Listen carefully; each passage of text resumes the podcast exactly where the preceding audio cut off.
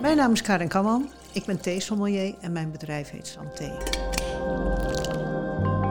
Ik laat mensen graag kennis maken met echte thee, hoe je die zo mooi mogelijk bereidt en hoe mooi je thee kunt combineren, bijvoorbeeld met gerechten.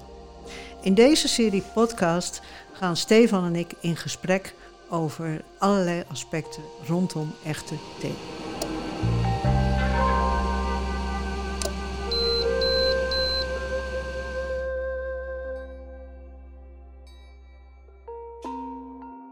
De vorige aflevering uh, viel het woord wijn al een, uh, een klein beetje. Ik heb het idee dat die twee best wel veel overeenkomsten hebben. Nou, dat heb je goed gezien, Steven.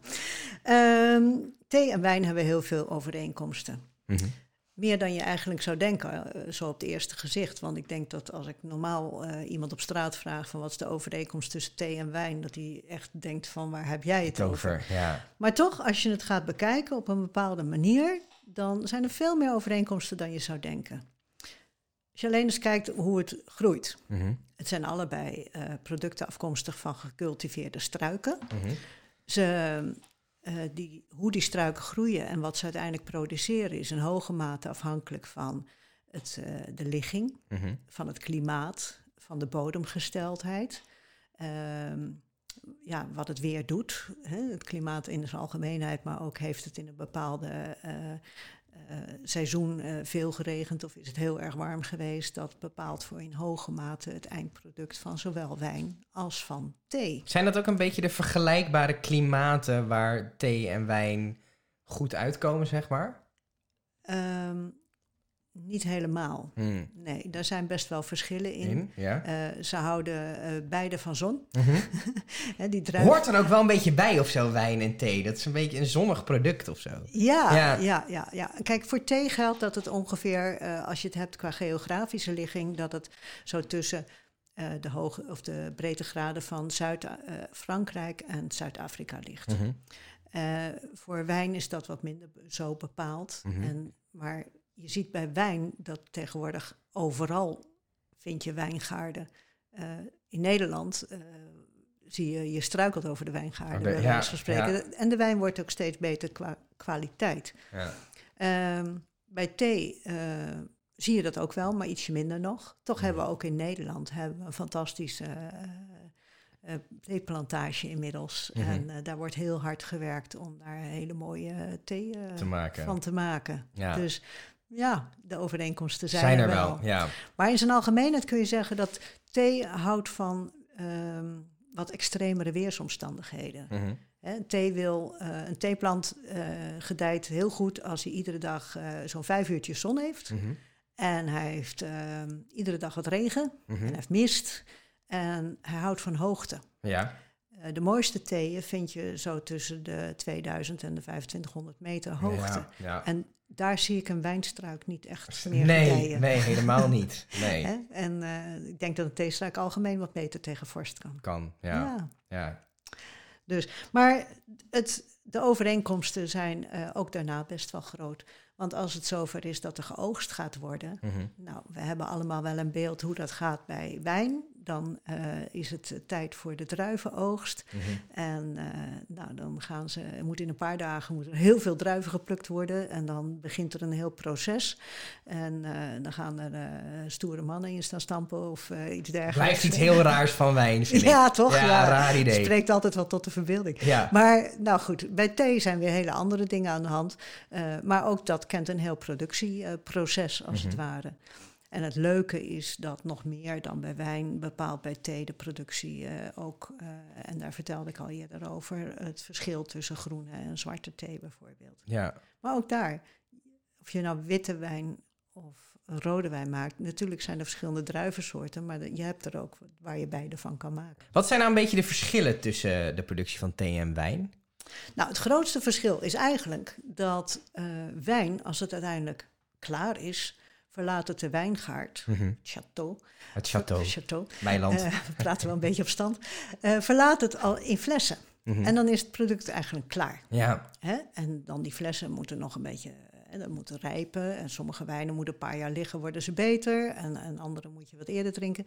Maar bij thee verlaat het de plantage ja.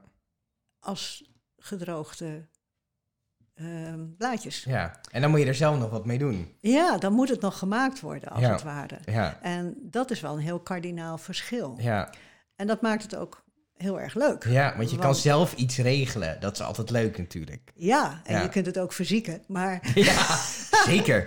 hè, zet een groene thee op 100 graden en je vindt hem niet lekker. Lekker, nee. Meestal.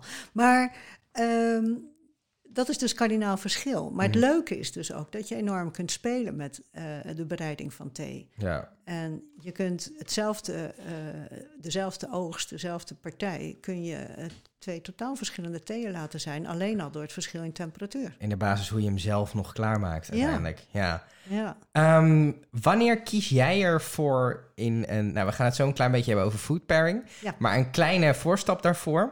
Eh, wanneer kies jij ervoor... Oké, ik ben uit eten. Nu ga ik wijn drinken en nu ga ik thee drinken.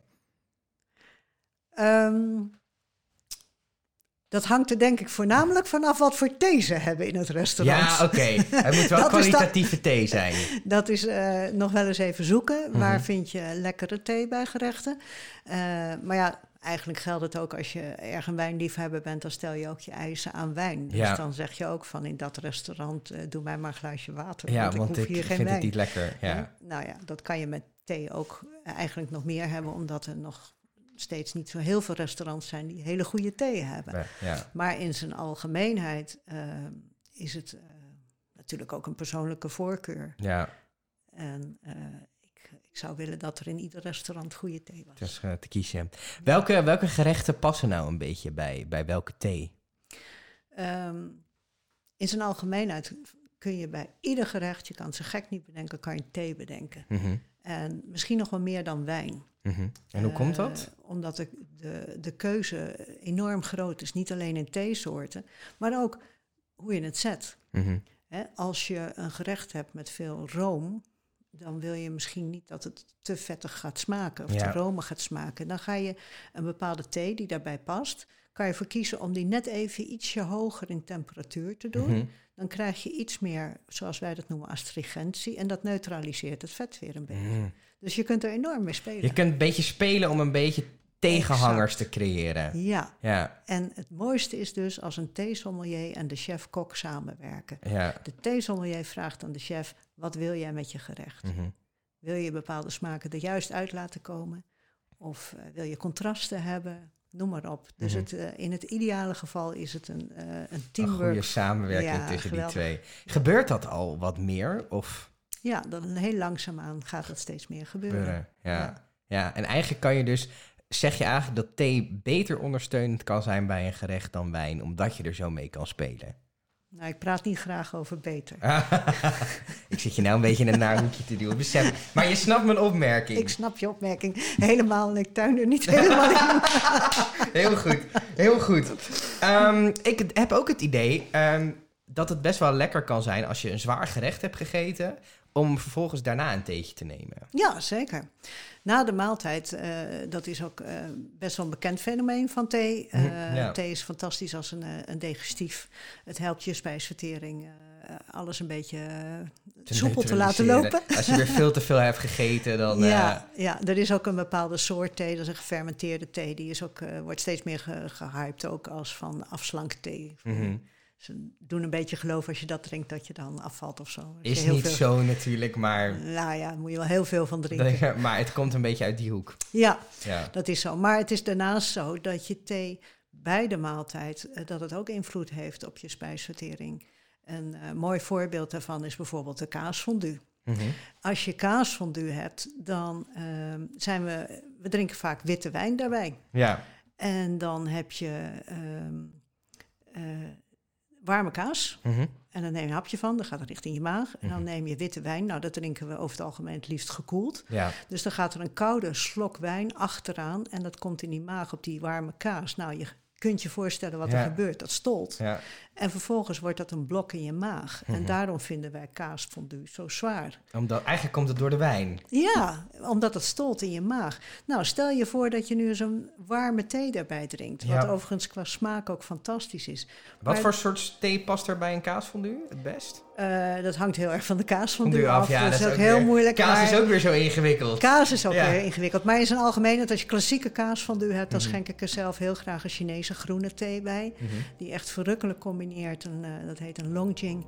En eh, die, eh, qua smaak past het mooi. Maar het zorgt ook gewoon dat die kaas gesmolten blijft. En dat je niet het volle gevoel krijgt. Ja, dus Dus- eigenlijk heel goed voor je spijsvertering. Ja, als je kaasfondue liefhebber bent, ga thee drinken.